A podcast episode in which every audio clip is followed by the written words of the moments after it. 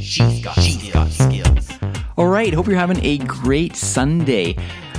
Last week on Sunday, I asked a question of all of you, the audience, and I thought this would be a fun way to to get some feedback from the community and get you all involved in what's going on with the flash briefing.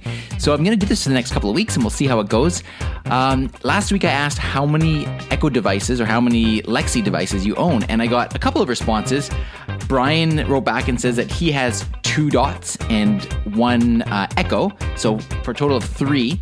And we had Jean write back and said that she has one Echo Plus, one Echo, and two Sonos One speakers with Alexa built in. So there's four there. And I can tell you, for me, I now, after Prime Day, have three devices. I have uh, an Echo Dot, an Echo, and an Echo Spot. So what's really interesting to me is that mind you, this is a very small sample size. But what's really interesting to me is that nobody wrote back and said they only have one. It seems that if you get one, you tend to enjoy the experience with Alexa and then you get more and then you get to put them in different rooms in the home. So that's very interesting to me. So obviously people are enjoying it. So thanks very much for your feedback.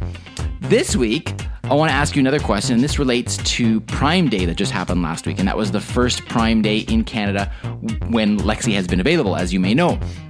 So my question to you this week is, um, what what did you get on Prime Day in terms of Alexa devices or home automation? I'm curious to see what did you take advantage of during this past Prime Day. So.